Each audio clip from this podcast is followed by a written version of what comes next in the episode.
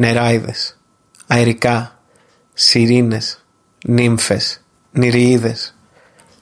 Όπως και να τις κατονομάσεις, οι κοπέλες με τα μακριά μαλλιά, τα ανέμελα λευκά φορέματα και την όμορφη όψη θα αποτελούν πάντοτε αναπόσπαστο κομμάτι της ελληνικής λαογραφίας ανά τους αιώνες. Τόσο από τα παλαιότερα χρόνια μέχρι και σήμερα, οι ιστορίες τους διαδίδονται από στόμα σε στόμα στην ελληνική επαρχία. Η αλήθεια είναι πως όταν άκουσα ιστορία για νεράιδα στο χωριό της μητέρας μου όταν ήμουν παιδί, περίμενα πως θα ακούσω για εκείνα τα μικρά πλασματάκια που συναντούσαμε στην ταινία του Peter Pan. Άκακα, φιλικά, να πραγματοποιούν ευχές. Συνειδητοποίησα όμως πως οι νεράιδες αποτελούσαν πηγή τρόμου για τους κατοίκους της επαρχίας. Ήταν η φωνή που είχε σκοπό να τους ξελογιάσει, να τους αποσυντονίσει, να τους τραβήξει πάνω στο βουνό μακριά από την οικογένειά τους. Είμαι ο Τζανέτος Καβαλιώτης και είναι το δεύτερο podcast ε, του Anthem Horror Show για το anthem.gr. Θα ήθελα να σας ευχαριστήσω πάρα πολύ για τις ε, συμβουλές που μου δώσατε, για τα σχόλιά σας, ακόμα και την πλάκα που μου κάνατε σχετικά με κάποιες από τις ιστορίες. Τα λάτρεψα όλα. Θέλω να πω πως είμαι πάρα πολύ χαρούμενος διότι το podcast πλέον βρίσκεται διαθέσιμο σε όλες τις μεγάλες πλατφόρμες από το iTunes, το Spotify, το Castbox, το Radio Public και το TuneIn. Επίσης η εκπομπή ανεβαίνει και στο YouTube και νομίζω ότι θα είναι το βασικό player που υπάρχει και στο άρθρο και από όπου μπορείτε να το ακούσετε αρχικά. Ωστόσο μετά μπορείτε να χρησιμοποιήσετε οποιαδήποτε podcast catching platform επιθυμείτε και που πραγματικά σας βολεύει. Το καλό με τα podcast είναι ότι μπορείτε να τα ακούσετε on the go, μπορείτε να τα ακούσετε στην προπόνησή σας, μπορείτε να τα ακούσετε πριν κοιμηθείτε. Αν και οι ιστορίες με τις νεράιδες είναι βαθύτατα ριζωμένες στην ελληνική κουλτούρα και λαογραφία, στο εξωτερικό έγιναν ιδιαίτερα γνωστές διαδόθηκαν από στόμα σε στόμα, έγιναν κομμάτι των τοπικών παραδόσεων. Συναντάμε πολλές ιστορίες στη Ρωσία, στην Ιταλία, στη Γερμανία. Στην Ελλάδα συναντάμε ιστορίες με νεράιδες τόσο στο Θεσσαλικό κάμπο όσο και στην Ήπειρο και τα Άγραφα. Στα Τρίκαλα υπάρχει ένα χωριό στα χίλια μέτρα υψόμετρο το οποίο ονομάζεται Νεράιδα και έχει πολύ μεγάλη τουριστική σημασία για την περιοχή. Υπάρχει επίσης και στην Καρδίτσα, η νεράιδα η τάμου. Η αλήθεια είναι πως οι γιαγιάδες της Θεσσαλίας πάντοτε έλεγαν τις πιο ωραίες ιστορίες. Ακόμη και στις απαρχές του 21ου αιώνα όταν εμείς ήμασταν παιδιά θυμάμαι να κάθομαι στο χωριό και να ακούω πραγματικά ιστορίες που μου έκλεβαν το μυαλό, ιστορίες που έκαναν τη φαντασία μου να ταξιδεύει από κορυφή σε κορυφή. Γιατί από τα παλιά ακόμη χρόνια στη Θεσσαλία η οικογένεια αποτελούσε βασικό πυρήνα της κοινωνίας. Τα βράδια οι οικογένειες θα καθόντουσαν γύρω από τη φωτιά, γύρω από τη στόφα και θα έλεγαν ιστορίες. Παλιότερα δεν υπήρχαν τηλεοράσεις. Ακόμα μάλιστα σε κάποια χωριά η τηλεόραση έφτασε το 1990. Το ίδιο και το τηλέφωνο νομίζω. Στα πιο απόκριμνα και μοναχικά χωριά της ε, περιοχής. Οι γιαγιάδες λοιπόν έλεγαν τις καλύτερες ιστορίες. Μαζευόντουσαν γύρω από μια φωτιά και μιλούσαν για τρόμητα παλικάρια, για μαγεμένες πριγκίπισσες, για περιπατητές που είχαν ξεχάσει το παρελθόν τους, για νεράιδες και μάγισσες που συγκεντρώνονταν σε σπηλιές και έκαναν τα ξόρκια τους με σκοπό να πλανέψουν όλο το χωριό. Δεν είναι τυχαίο το γεγονός ότι οι ιστορίες αυτές διαδραματίζονταν στα γέροχα βουνά των αγράφων Εκεί οι άνθρωποι καθημερινά βίωναν την ε, υπέρμετρη ομορφιά της φύσης. Κάθε βράδυ οι σκιές των βουνών έπεφταν και φωτίζονταν από το ολόγιομο φεγγάρι ή φωτίζονταν από τα άστρα όποτε εκείνο απουσίαζε. Συχνά τα σύννεφα σταματούσαν στη δυτική πλευρά των αγράφων, στην Πίνδο Εκεί γιατί οι υψηλές οροσυρές εμπόδιζαν την ε, επέλασή τους προς την Ανατολή. Γι' αυτό εξάλλου και οι περισσότερες βροχές συμβαίνουν στα δυτικά της χώρας παρά στα ανατολικά. Έτσι λοιπόν τα περισσότερα βράδια τους ήταν καθαρά. Αν και τυχαίνει πολλές φορές να έρθουν καταιγίδες από το πουθενά. Έτσι λοιπόν το φως του φεγγαριού έπαιζε με τη φαντασία τους και έπλαθε εικόνες. Δημιουργούσε σενάρια όπου το μυαλό δεν μπορούσε να εξηγήσει εύκολα.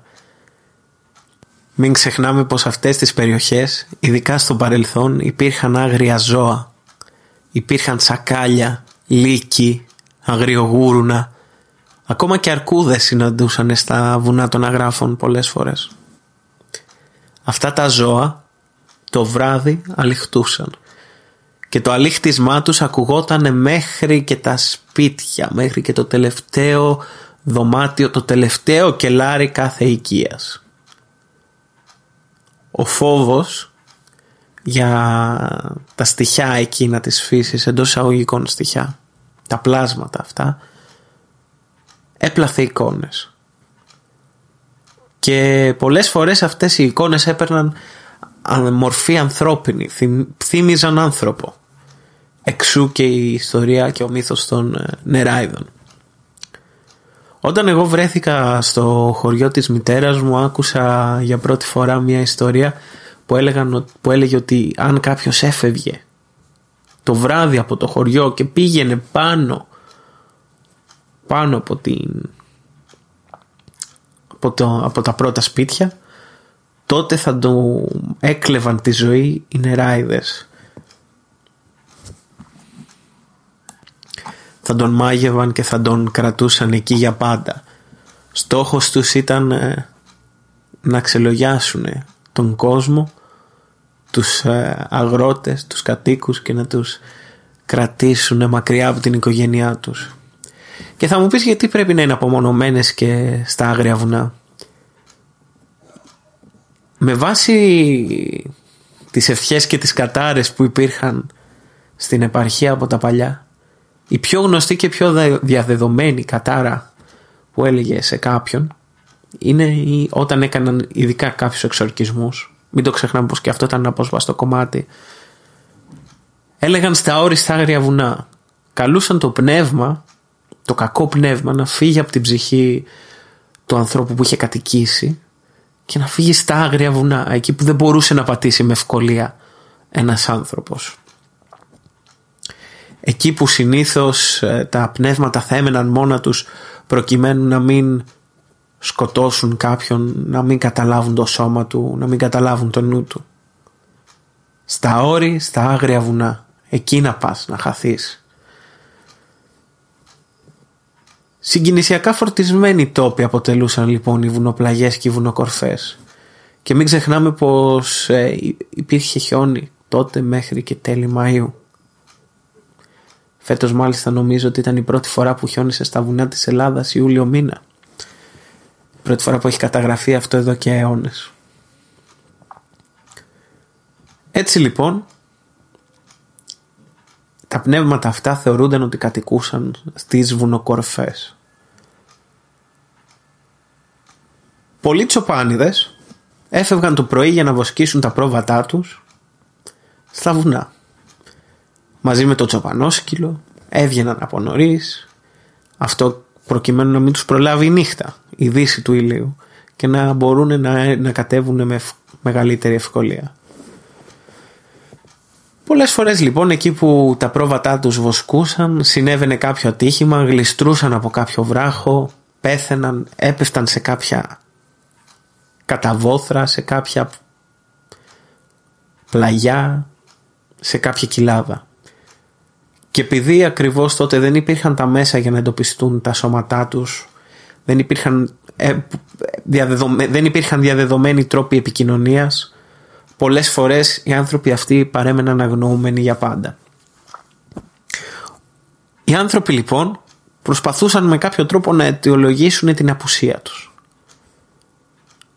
Συνδέοντας όλα τα προηγούμενα τρία στοιχεία, τα πλάσματα που κατοικούν στα βουνά, τα ζώα μιλάω, για τα ζώα μιλάω αυτή τη στιγμή, τις κατάρες των ανθρώπων, τους εξορκισμούς, σε εξορκίζω στα όριστα άγρια βουνά και τρίτον, συνδυάζοντας την απουσία των οικείων τους, έπλασαν και άρχισαν να διαδίδουν την ιστορία των νεραϊδών.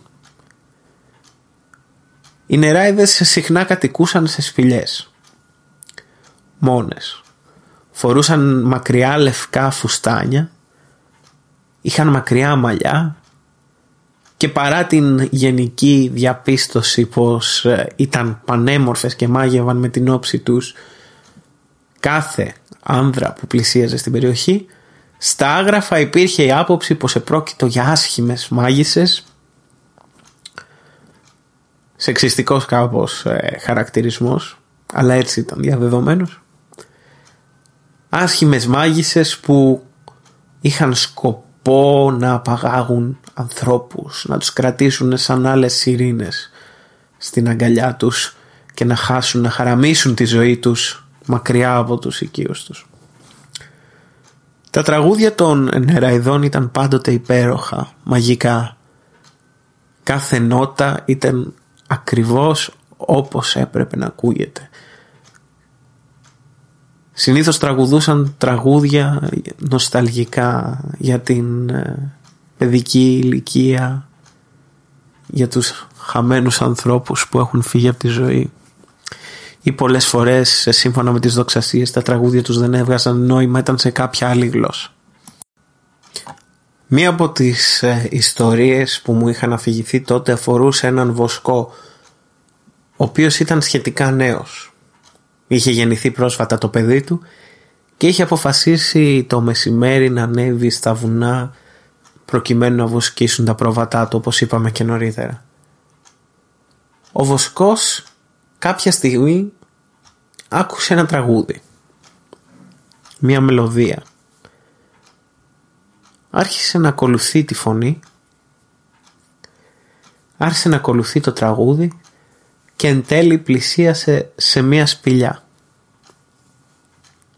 Δίπλα στη σπηλιά υπήρχε μία μικρή πηγή η οποία, από την οποία έβγαινε νερό, έτρεχε νερό λίγο, ελάχιστο σε σχέση με ποτάμια και με τις υπόλοιπες πηγές που όλοι γνωρίζουμε πως υπάρχουν στην περιοχή όπως π.χ. η Γκούρα. Έπεφτε λοιπόν ελάχιστο νερό από αυτή την πηγή και σίγουρα ήταν εύκολο να την προσεγγίσει. Πηγαίνει λοιπόν προς το μέρος της για να πιει λίγο νερό να ξεδιψάσει. Συνέχιζε να ακούει το τραγούδι και αδυνατούσε να καταλάβει από πού προερχόταν γιατί ακουγόταν μία ηχό. Όπως καταλαβαίνετε όταν μιλάμε στο βουνό και άμα πούμε μία λέξη θα ακουστεί. Ξανά και ξανά και ξανά είναι ο αντίλαλος της φωνής μας. Άρχισε να ψάχνει δεξιά και αριστερά ώσπου συνειδητοποίησε πως ίσως υπάρχει κάτι μέσα στη σπηλιά. Μπήκε στη σπηλιά και είδε τις φιγούρες τριών γυναικών να λυκνίζονται κάτω από το, μπροστά από το φως ενός κεριού. Θυμάται μόνο φιγούρες και σκιές. Πλησίασε προς το μέρος τους και έχασε τις αισθήσεις του. Το επόμενο πρωί βρέθηκε στο κρεβάτι του. Επόμενο μεσημέρι μάλλον. 24 ώρες περίπου μετά. Είχε βρεθεί στο κρεβάτι του στο σπίτι του και πραγματικά ρωτιόνταν τι είχε συμβεί πώς έχασε τις αισθήσεις του, πώς τον ε, βρήκαν, τι είχε γίνει. Η οικογένειά του είχε θορυβηθεί από το γεγονός ότι δεν είχε επιστρέψει ακόμη και αποφάσισαν να τον αναζητήσουν. Λίγες ώρες αργότερα τον βρήκαν να περιφέρεται στο νότιο τμήμα του χωριού. Εντελώς αντίστροφα από την κατεύθυνση που είχε πάει με τα πρόβατά του και ο άνθρωπος εκείνος τρελαμένος σαν μεθυσμένος παραβατούσε δεξιά και αριστερά λέγοντας ακατανόητα λόγια. Τα πρόβατά του εξαφανισμένα. Δεν υπήρχε ούτε ένα. Ξύπνησε λοιπόν το επόμενο πρωί και ρώτησε την γυναίκα του που ήταν πάνω του στο κρεβάτι τι του είχε συμβεί. Εκείνη του είπε πως ε, ένα πνεύμα είχε καταλάβει το σώμα του κάποιο δαιμόνιο, κάποιο στοιχείο. Από εκείνη τη στιγμή ο άνθρας άρχισε να τρελαίνεται. Η σκέψη και μόνο ότι δεν ήταν κύριος του εαυτού του τον οθούσε στα άκρα. Τα πρόβατά του είχαν εξαφανιστεί. Το ίδιο και το τσοπανό σκύλο. Σκέφτηκε λοιπόν μήπως θα είχε αφήσει πάνω στο βουνό, μήπως εκείνος κατέβηκε και τα πρόβατα παρέμειναν εκεί. Δεν πέρασε μία μέρα και ο άνδρας βρέθηκε ξανά στο ίδιο σημείο αναζητώντας το κοπάδι του. Μα καθώς πλησίαζε στην πηγή, γλίστρισε, έπεσε από τον κρεμό και σκοτώθηκε. Μία ακόμη ιστορία που πραγματοποιούταν σε εκείνη την περιοχή στα βουνά των γναγράφων νομίζω ότι το χωριό λεγόταν Μορφοβούνι κάπως έτσι δεν είμαι σίγουρος είχε να κάνει με τον ε, ξαφνικό χαμό και αναπάντεχο χαμό ενός νέου στις αρχές του 2000 αυτή την ιστορία την αφηγούμασταν ε, την είχαμε ακούσει μάλλον πρώτη φορά όταν ήμασταν κατασκήνωση στο γραμματικό ως παιδιά κι εμείς και αποφασίσαμε να πούμε και να ακούσουμε ιστορίες που μας τρομοκρατούσαν. Ένας νεαρός άνδρας λοιπόν που κατοικούσε στο χωριό ένα βράδυ έχασε τον έλεγχο του αυτοκινήτου του και βρέθηκε να κοίταται νεκρός στον κρεμό στο πλάι του χωριού μετά από μια ανοιχτή ανάποδη στροφή την οποία δεν είχε προβλέψει. Αυτός ο άνθρωπος ήταν πολύ νέος ηλικία και ο χαμός του ήταν τραγικός και αναπάντεχος. Έστησαν ένα εκκλησάκι στο όνομά του και βάλαν την εικόνα του προς ε, ανάμνηση του περιστατικού και για να τιμήσουν τη μνήμη του. Ένα βράδυ λοιπόν και ενώ κάποιος πλησίαζε προς το χωριό πέρασε από το εκκλησάκι εκείνο και είδε μια γυναίκα να κάθεται εκεί μαυροντημένη με μαντήλα στο κεφάλι και να κλαίει, να ορίεται. Το πρόσωπό της καλυμμένο με τις παλάμες της το κλάμα της γοερό. Ο άνδρας την είδε και αποφάσισε να την προσπεράσει. Έφυγε. Απομακρύνθηκε. Ένα-δύο λεπτά αργότερα όμως ένιωσε τύψεις. Σταμάτησε το αυτοκίνητό του, έκανε αναστροφή και κατευθύνθηκε πάλι προς το μέρος του, του ατυχήματος. Κανείς. Η κυρία είχε εξαφανιστεί. Δεν υπήρχε ούτε δείγμα ανθρώπινης ζωής στο συγκεκριμένο σημείο. Πλησίασε προς ε, το εκκλησάκι. Είδε την εικόνα του νεαρού άνδρα, κοίταξε τριγύρω και σκέφτηκε πως ίσως η γυναίκα που είδε να ήταν δημιούργημα της φαντασίας του. Συνέχισε το ταξίδι του, έφτασε στο σπίτι του, στο χωριό εκείνο και αποκοιμήθηκε. Το επόμενο πρωί, όταν και βρέθηκε στο καφενείο του χωριού, ο άνδρας εκείνος ε, άκουσε κάποιους κατοίκους να λένε πως ε, σαν σήμερα πέθανε η μητέρα εκείνου του παιδιού που τραγικά είχε χάσει τη ζωή του στο τροχαίο δυστύχημα. Ο άνθρωπος ανατρίχιασε.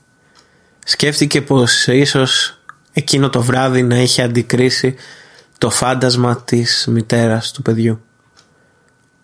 Γιατί άραγε εκείνη η εικόνα χάθηκε όταν εκείνος επέστρεψε στον τόπο του ατυχήματος; Γιατί η γυναίκα εκείνη χάθηκε μέσα στη νύχτα δίχως να αφήνει σημάδια και ίχνη ζωής; Πότε πρόλαβε να φτάσει στο σπίτι της όταν βρίσκονταν όταν βρίσκονταν και οι δυο τους έξω από το χωριό και μέσα σε δύο λεπτά δεν μπορούσε να τη δει; Σκέφτηκε πως ήταν μετά τις 12 η ώρα το περιστατικό η ίδια ημέρα που είχε συμβεί και ο θάνατος του παιδιού. Και από εκείνη τη μέρα και μετά, κάθε φορά που περνούσαμε από το σημείο, πάντοτε θυμόμαστε την ιστορία εκείνη που μας δημιουργούσε φιάλτες όταν ήμασταν μικρά παιδιά. Υπάρχουν πολλές ιστορίες που έχουν να κάνουν με τη Θεσσαλία του παρελθόντος και τα άγραφα. Πολλές από τις ιστορίες αυτές βασίζονται στις νεράιδες και έχουν κοινό χαρακτήρα με την πρώτη που αναφέραμε. Πολλές παρουσιάζουν τις νεράιδες ως φαντάσματα και άλλες φορές παρουσιάζουν τις νεράιδες ως γυναίκες που έχουν χάσει τη ζωή τους και που έχουν χάσει και κάποιο παιδί. Σε ένα άλλο χωριό, στη Δρακότρυπα νομίζω αν δεν κάνω λάθος, είχε ακουστεί μια ιστορία για την ύπαρξη ενός λευκού σκυλιού με δύο κεφάλια το οποίο κάθε βράδυ έβγαινε στο χωριό και τρομοκρατούσε τους κατοίκους κυνηγώντας τους. Όποιος ήταν άτυχος και συναντούσε εκείνο το φανταστικό πλάσμα συχνά έχανε το δρόμο και τρομοκρατημένος περιτριγύριζε από άκρη σ' άκρη του χωριού. Και αναρωτηθήκαμε γιατί κανένας δεν επιχείρησε να πιάσει αυτό το αλόκοτο πλάσμα. Αν ήταν πράγματι ένας αληθινός σκύλος και όχι δαιμόνιο, τότε η ύπαρξή του ήταν εξαιρετικά σπάνια. Γιατί κανείς δεν επιχείρησε να το προσεγγίσει; Γιατί υπάρχουν όπως είπαμε δοξασίες που μιλούν για αλόκοτα πλάσματα μυθολογικής υπόστασης που κατοικούν στα χωριά τα βράδια που κάνουν την εμφάνισή τους όταν οι άνθρωποι κοιμούνται όταν δηλαδή η φαντασία τους οργιάζει. Μέχρι και σήμερα τα βουνά των αγράφων έχουν πλούσια δάση. Από ένα υψόμετρο και μετά το έλατο κυριαρχεί Πολλοί έχουν πει πως το δώρο που έχει προσφέρει η φύση στα άγραφα είναι οι πεντακάθαρες πηγές τους. Τα θεσσαλικά άγραφα αποτελούν ίσως το βορειότερο τμήμα της οροσυράς. Ανατολικά καταλήγουν στο Θεσσαλικό κάμπο. Ξεκινούν από τα βουνά των Βλάχων, όπως τα αποκαλούν. Ανήκουν ως επιτοπλίστων στο νομό Καρδίτσας, αλλά και ένα νοτιοδυτικό κομμάτι ανήκει στην Ευρυτανία. Η υψηλότερη κορυφή τους είναι η Καράβα με υψόμετρο 2.184 μέτρα. Είναι και η υψηλότερη κορυφή της οροσυράς. Για να καταλάβουμε περίπου την περιοχή αρκεί να κατανοήσουμε πως η λίμνη Πλαστήρα ανήκει στην περιοχή των Θεσσαλικών Αγράφων.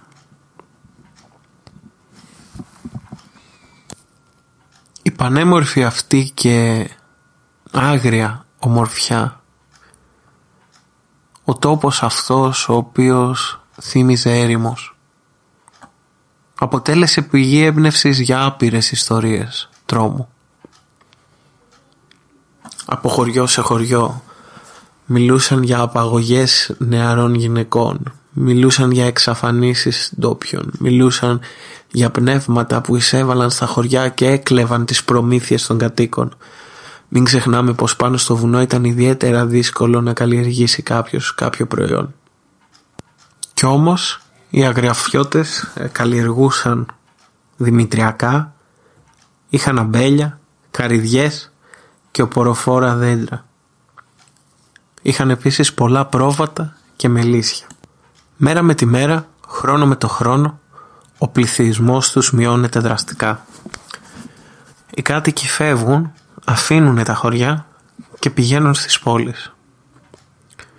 Ίσως και τότε η φαντασία των ε, κατοίκων να οργιάζει περισσότερο γιατί η μοναξιά τους παίρνει σάρκα και οστά. Οι κάτοικοι πλέον δεν έχουν την οικογένεια. Δεν έχουν τη φωτιά γύρω από την οποία μαζεύονταν όλοι οι φίλοι και συγγενείς για να αφηγηθούν ιστορίες.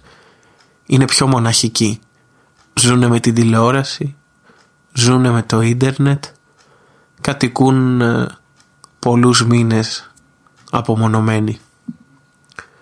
Οι πληθυσμοί μειώνονται ταχύτατα. Και κάπως έτσι τα χωριά των αγράφων σήμερα, περισσότερο από ποτέ άλλοτε, στην εποχή της τεχνολογίας, της εξελιγμένης τεχνολογίας και του γρήγορου ίντερνετ, τα χωριά αυτά φαντάζουν πιο έρημα και πιο στοιχειωμένα από ποτέ. Οι άνεμοι και οι αγέριδες αντιχούν στα καμπαναριά των εκκλησιών και δημιουργούν βουβούς υπόκοφους θορύδους που διαδίδονται από άκρη σ' άκρη κάθε χωριού.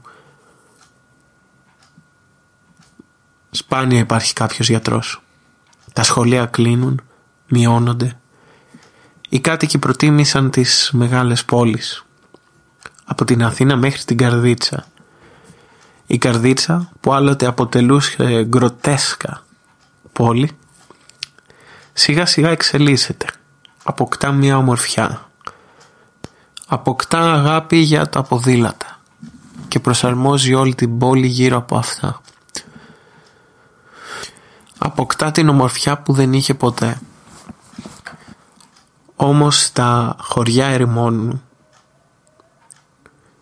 Οι κάτοικοι αφηγούνται ιστορίες για σπίτια που τα βράδια έχουν ζωή που τα φώτα ανάβουν ξαφνικά από το πουθενά. Αφηγούνται ιστορίες για αλόκοτες παρουσίες. Λένε πως τα όνειρά τους τους επισκέπτονται άνθρωποι που έχουν φύγει από τη ζωή. Είναι εν τέλει η μοναξιά ένας από τους παράγοντες που κάνει τη φαντασία τους να οριάζει.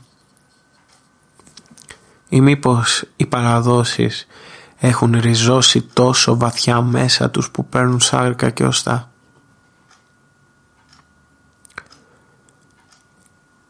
Κλεισμένοι λοιπόν τα βράδια στα δωμάτια των σπιτιών τους αναρωτιούνται για το μέλλον.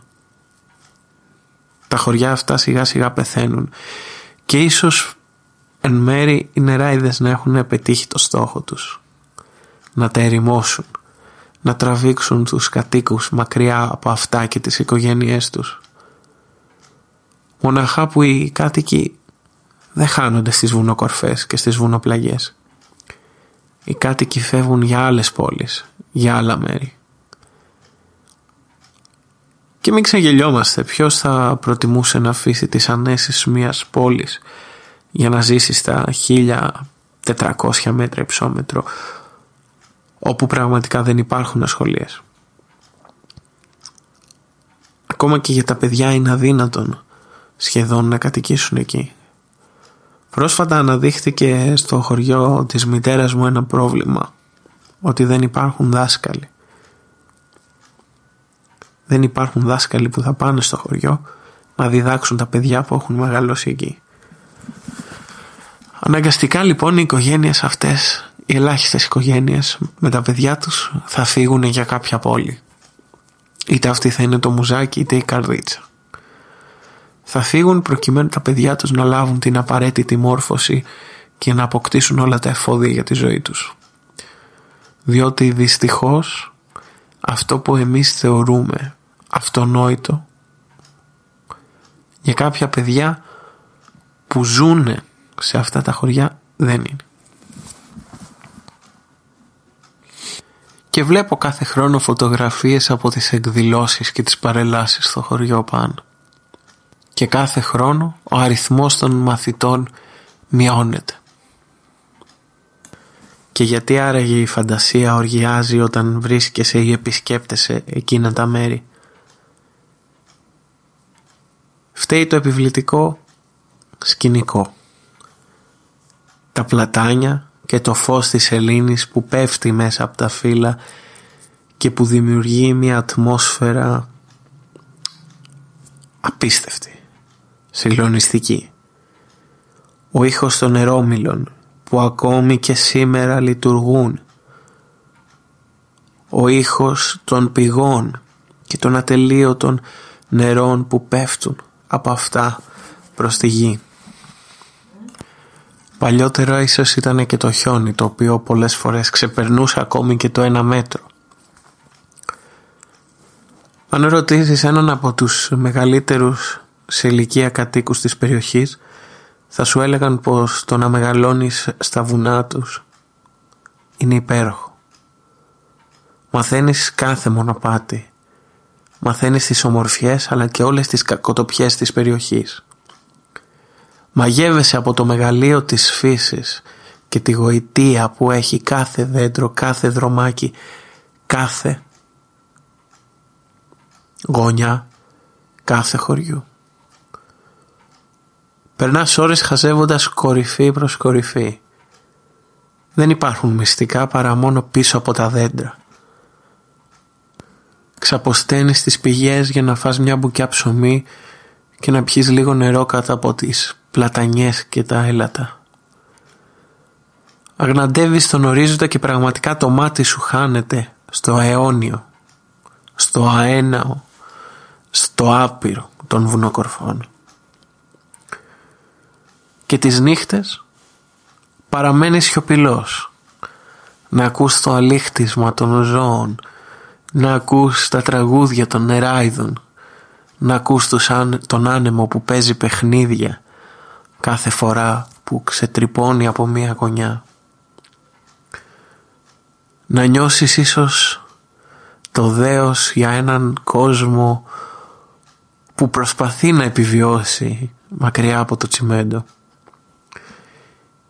Είναι η μεγαλοπρέπεια της φύσης. Η αγάπη για την ελευθερία. Αυτά κερδίζουνε όσοι μεγάλωσαν στα άγραφα.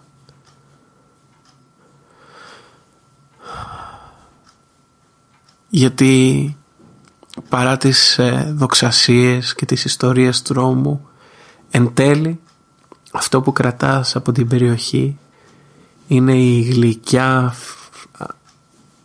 το γλυκό χαμόγελο μάλλον των κατοίκων η αντιμετώπιση που, που θα έχεις ως φιλοξενούμενος η αγάπη και ο σεβασμός που δείχνουν γιατί πρόκειται για πολύ ζεστούς και δεκτικούς ανθρώπους που πραγματικά τους λατρεύεις. Μία άλλη δοξασία που ήταν ιδιαίτερα διαδεδομένη στα βουνά των αγράφων και στα χωριά της ε, Μπουκουβίτσας ιδιαίτερα είχε να κάνει με τις ε, κουκουβάγες.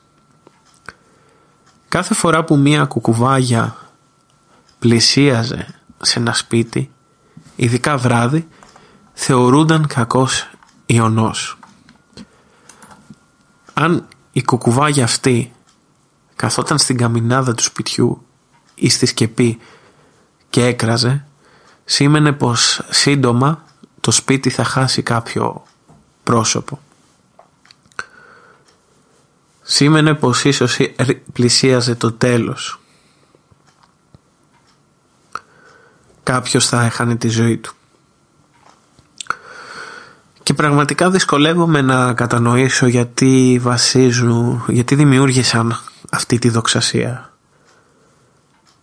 Γιατί η κουκουβάγια, ένα πουλί που συναντάτε σχεδόν σε κάθε χωριό της περιοχής,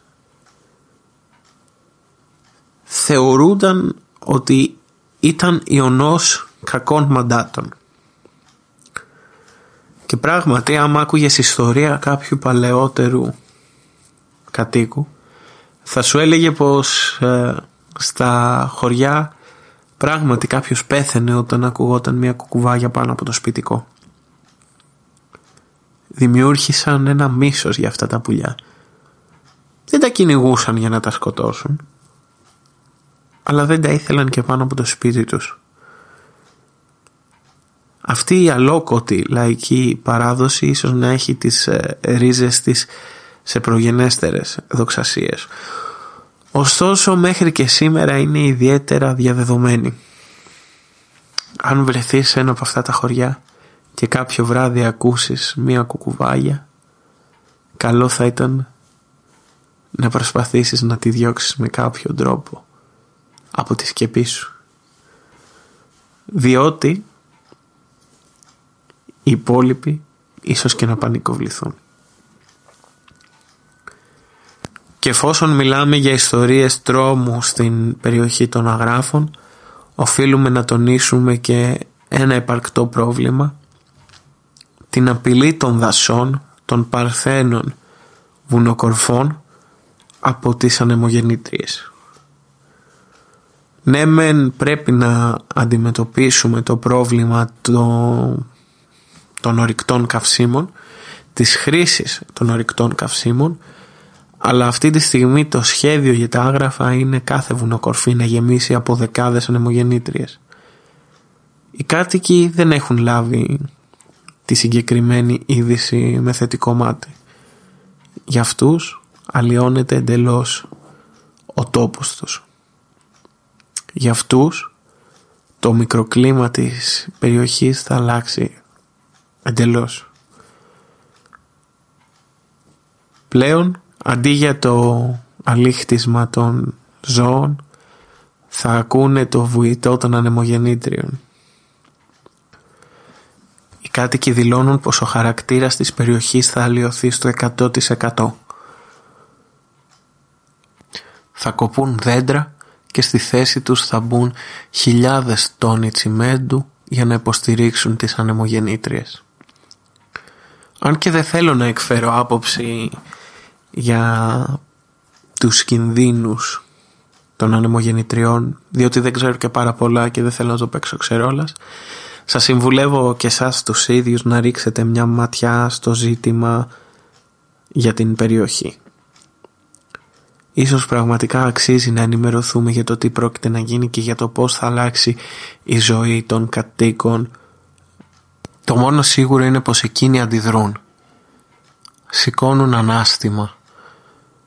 Προσπαθούν να σταματήσουν την επέλαση των εταιριών στην περιοχή και προσπαθούν να κρατήσουν τα άγραφα αναλύωτα.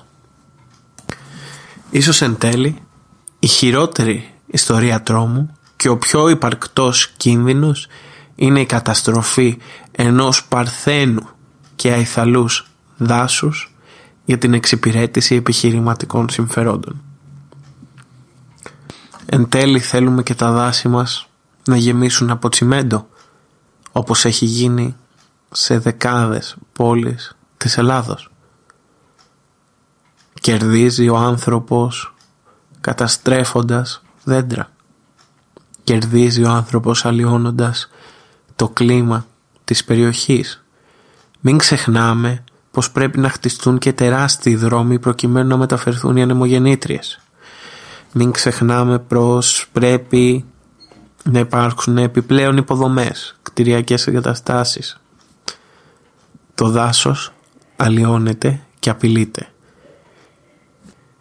Η αναλύωτη ομορφιά των αγράφων και η απεραντοσύνη του τοπίου αποτελούσε εδώ και αιώνες πηγή έμπνευσης για τη δημιουργία λαϊκών δοξασιών. Οι ιστορίες αυτές αποτελούν ίσως σημαντικό κομμάτι της ελληνικής λαογραφίας. Θα επιστρέψουμε στις ιστορίες των Εράιδων κάποια στιγμή στο μέλλον. Έχουμε να πούμε πάρα πολλά. Ίσως να μιλήσουμε και για τις δυτικές ιστορίες. Για ιστορίες από τη Γερμανία και την Ιταλία και την κεντρική Ευρώπη. Εν τέλει θα επιστρέψουμε και σε λαογραφικές ιστορίες της χώρας μας. Ιστορίες που έχουν διαδοθεί από στόμα σε στόμα και που κάθε παππούς και που κάθε γιαγιά θα εφηγείται στο εγγόνι με ένα χαμόγελο. Γιατί καμία φορά ακόμα και οι ιστορίες δρόμου ενώνουν την οικογένεια. Γύρω από εκείνη τη φωτιά, γύρω από το τζάκι, τη στόφα όπου οι παππούδες έψιναν τα κάστανα. Θα επιστρέψουμε στα άγραφα, θα επιστρέψουμε στις νεράιδες, θα επιστρέψουμε στην λαογραφία κάποια στιγμή στο μέλλον. Οι σημερινές ιστορίες αποτελούσαν ως επιτοπλίστων προσωπικές μου εμπειρίες και είναι ένα πρώτο βήμα για να γνωρίσουμε την περιοχή. Να είστε πάντα καλά.